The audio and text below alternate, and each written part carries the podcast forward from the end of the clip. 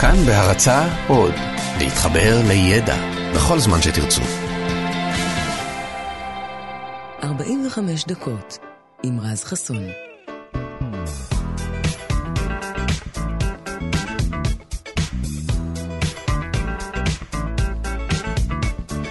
בוקר טוב לכם, כאן תרבות, 104.9, 105.3 FM.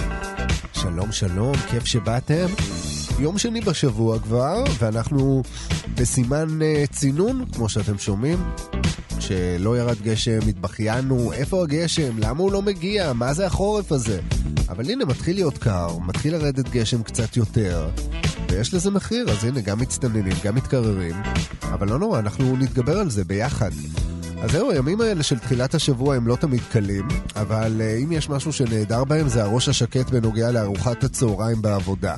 אצלנו למשל בבית תמיד נשאר המון אוכל משבת, ואז השאריות האלה מסרדות לנו פטור מבישולים עד יום שלישי כולל, שזה נהדר. אה, ומאוד נוח, הבעיות אבל מתחילות ביום רביעי כזה, כשאנחנו מגלים שאף אחד מאיתנו לא, לא הכין שום דבר, אפילו לא פסטה. ואז אני מוצא את עצמי יורד על איזה חומוס בשתיים בצהריים בעבודה. אבל לפעמים, כשאני ממש ממש עייף ואין לי כוח לגרור את עצמי החוצה, אם אני מצונן קצת נניח, אז אני חושב כמה קל יכול היה להיות לי בחיים אם הייתי יכול לאכול כל דבר כמעט, גם אם הוא לא באמת אוכל.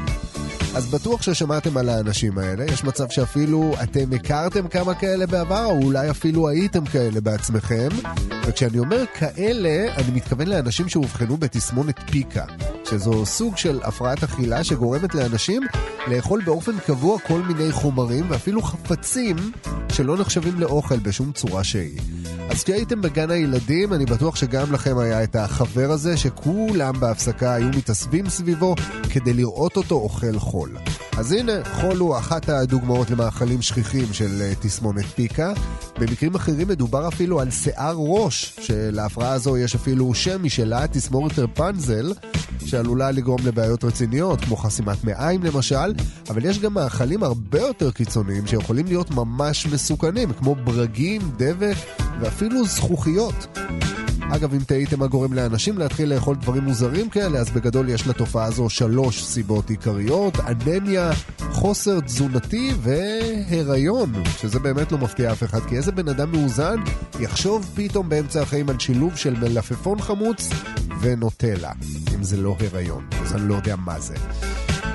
אז uh, כן, אנחנו יוצאים לדרך עכשיו עם מוזיקה שערך לנו uh, גדי לבנה כהרגלו בקודש, ירדן מרציאנו על התוכן, לי קוראים רז חסון, ואנחנו פותחים שעון. 45 דקות יוצאות לדרך.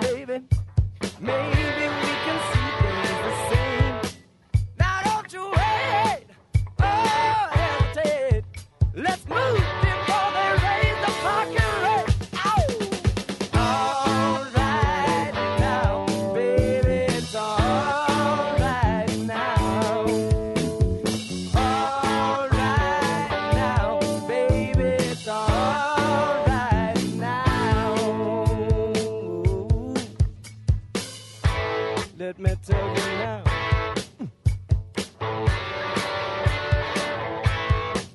I took her home to my place, watching every move on her face. She said, Look, what's your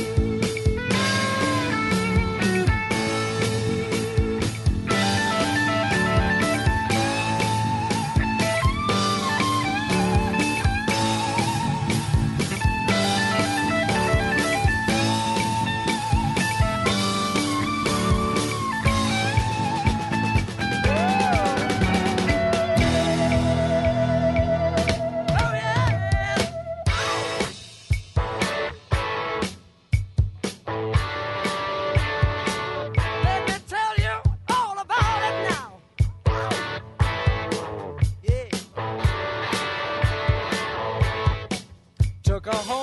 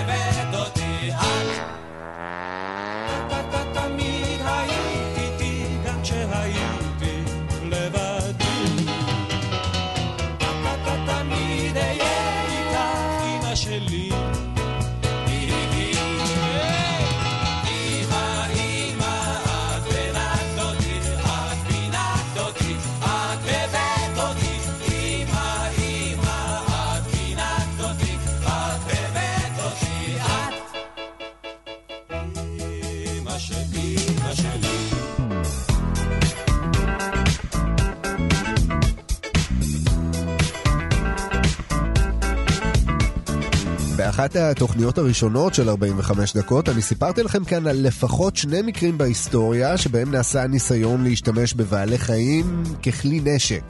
אז מקרה אחד היה מבצע הטלף, שהיה שם קוד לתוכנית סודית של הצבא האמריקני שניסה להכשיר הטלפים לזרוק פצצות על כפרים ביפן. השני היה מבצע חתלתול אקוסטי, שהיה ניסיון של ה-CIA לרגל אחרי אה, שגריר רוסיה בארצות הברית, בעזרת מכשיר הקלטה שהושתל בחתול. ועכשיו אני אספר לכם אולי על השימוש הקצת פחות הזוי, אבל הרבה יותר מרושע שנעשה בכלבים במלחמת העולם השנייה. חיל השריון הנאצי היה אז הכוח הכי חזק במערכות הקרקעיות, והרוסים היו ממש עובדי עצות מול הטנקים הגרמנים, והדרך היחידה להפציץ טנק בצורה יעילה הייתה לפגוע בגחון שלו, מה שנחשב למשימה בלתי אפשרית, גם במקרים של משימות התאבדות. אז uh, בניסיון לחשוב על שיטות uh, יצירתיות, הרוסים החליטו בשלב מסוים לנסות ולהכשיר כלבים לטובת העניין הזה. בשלב uh, האימונים זה אפילו הצליח, uh, הם אימנו כלבים uh, לצחול מתחת לטנקים ולפוצץ שם מטען שהורכב עליהם, אבל המציאות בשדה הקו הייתה קצת שונה. בתור התחלה טנק שיורה פגז זה משהו מאוד מאוד לא סימפטי, וברוב המקרים הכלבים היו נבהלים ורצים חזרה לשוחות של הסובייטים ומתפוצצים שם. במקרים אחרים הכלבים שאומנו להריח דלק לא הצליחו לזהות את הטנקים הגרמנים שתודלקו בסולר, ואז שוב הם היו רצים והם מתפוצצים מתחת לטנקים הרוסים. למרות כל הכשלים האלה, הרוסים טוענים דווקא שהשיטה הזאת הייתה מאוד יעילה ושהם הצליחו להפציץ ככה יותר מ-300 טנקים גרמנים אבל אני לא חושב על הטנקים, לא של הגרמנים ולא של הרוסים, רק על כל הכלבים המסכנים האלה.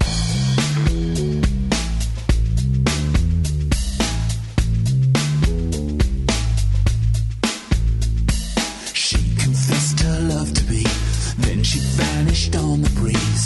Trying to hold on to that was just impossible. She was more than beautiful, closer to ethereal, with a kind of down to earth flavor. Close my eyes,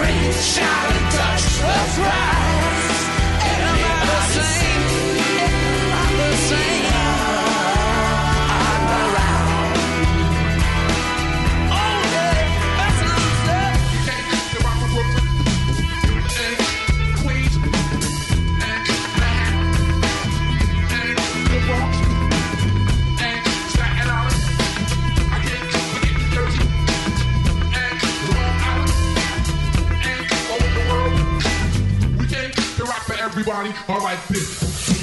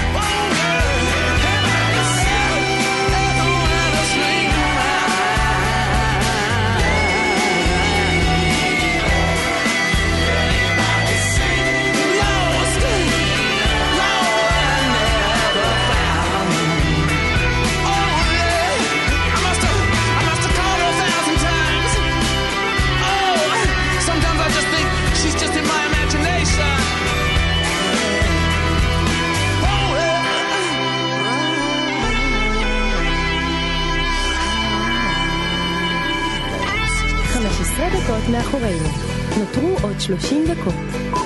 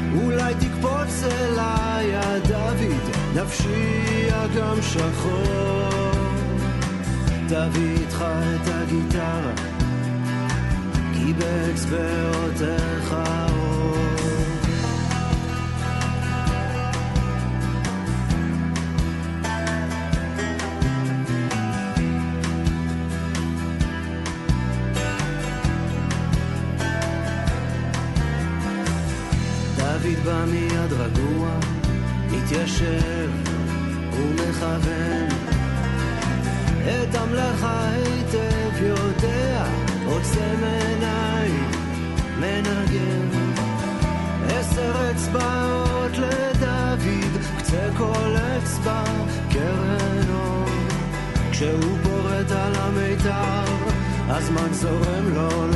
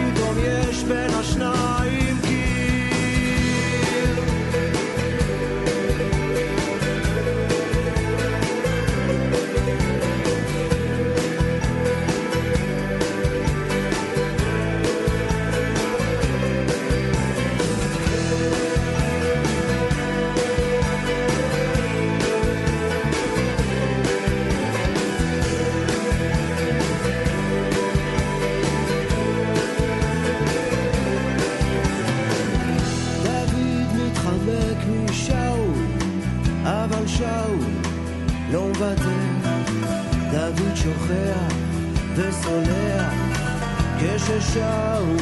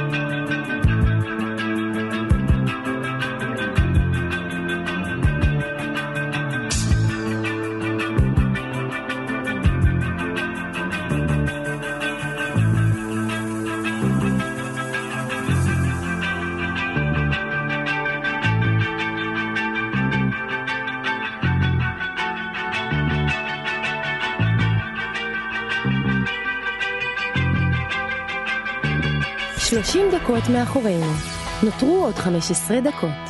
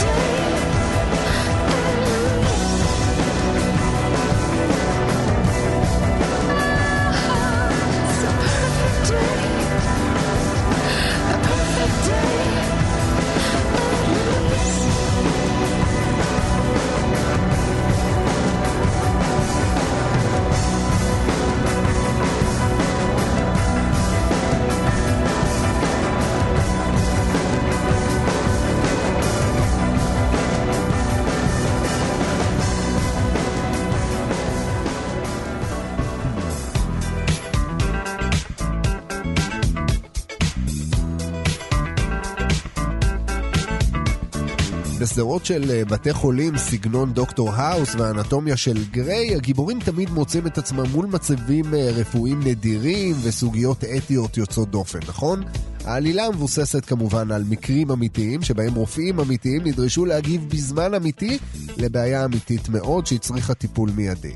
ואחד המקרים המיוחדים האלה קרה בבית חולים במיאמי שבארצות הברית, כשלחדר המיון הוכנס גבר בשנות ה-70 לחייו כשהוא מחוסר הכרה.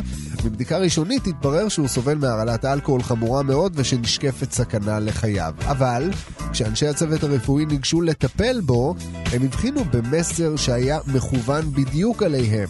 לאיש היה קעקוע על החזה עם המשפט לא לבצע החייאה עם החתימה שלו למטה.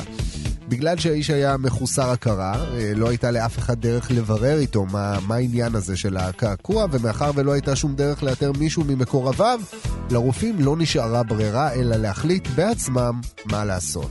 האם לכבד את שבועת אה, היפוקרטס, שכל רופא מחויב בה מתוקף אה, תפקידו להציל את חייו של כל אדם, או האם לכבד את רצונו של המטופל, שעל פניו ממש מקועקע לו על החזה. אז הרופאים במקרה הזה החליטו לבצע באיש החייאה, אבל במקביל הם העלו את הסוגיה הזאת לעיונה של ועדת האתיקה של בית החולים. אז בזמן שהוועדה התכנסה, הצוות הרפואי הצליח לייצב את מצבו של המטופל, אבל אז הגיעה ההוראה מלמעלה.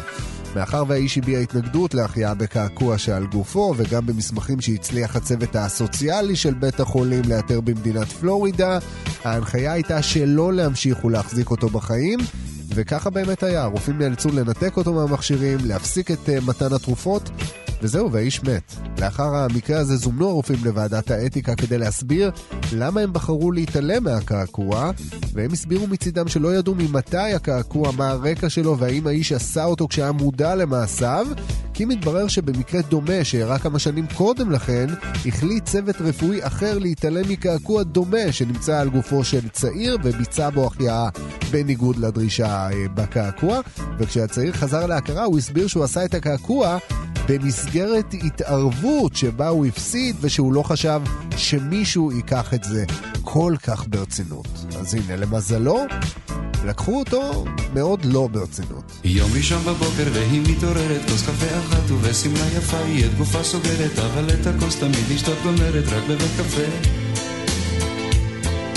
היא מורחת אודם, סומק פלחיים, בושם קל מאוד, היא מהדקת חגורה על המותניים, שכולם היטב ירגישו כמה שהגוף הזה יפה. מסתכלת ביומן לראות אם יש פגישה, אולי הבוקר התוכנית שלה תהיה טיפה פחות קשה. עיתונאי אחד, צלם אחד, כתבת של אופנה. חברים עוברים לשאול אם היא בסדר, שואלים איך זה לגור אישה אחת לבד על עמודים בחדר. היא יודעת מה הם מחפשים, היא מבינה. אבל בסוף היום, שרק היא לבד, את התריסים סוגרת, אין לה מסכות, אין לה אף אחד, אצל להיות אחת מהבוהמה.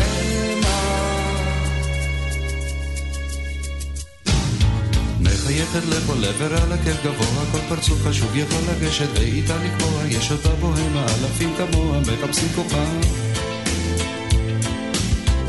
דבר שהיא לובשת אופנתי בכוח, לפעמים רוצה לבכות או סתם מכאן פשוט לברוח, אבל לבוהמה זה קרוב ונוח, זה שלה עכשיו. מסתכלת בעיתון לראות אם היא הופיעה במדור הרכילות תמונה קטנה שלה לשים מבטיח אבל פה כולם ודאי יניח שהיא שכחה. עוד אחד ניגש מגיש לה איזה פרח איש ומחייכת אך עמוק בפנים היא כבר קרה ממש כמו לא יודעת למה אבל היא כבר מוכרחה בסוף היום שרק היא לבד את התריסים סוגרת,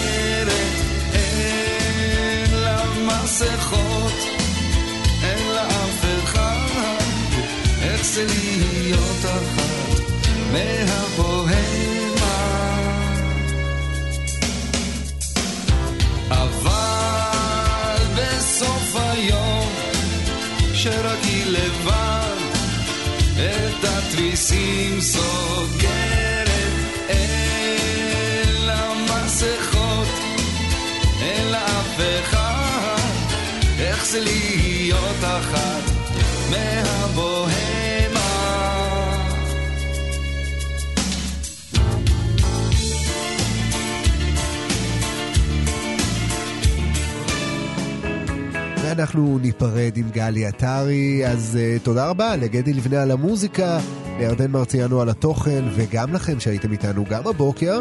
אנחנו נשתמע כאן מחר, הלוואי פחות מצוננים. יום טוב, ביי ביי.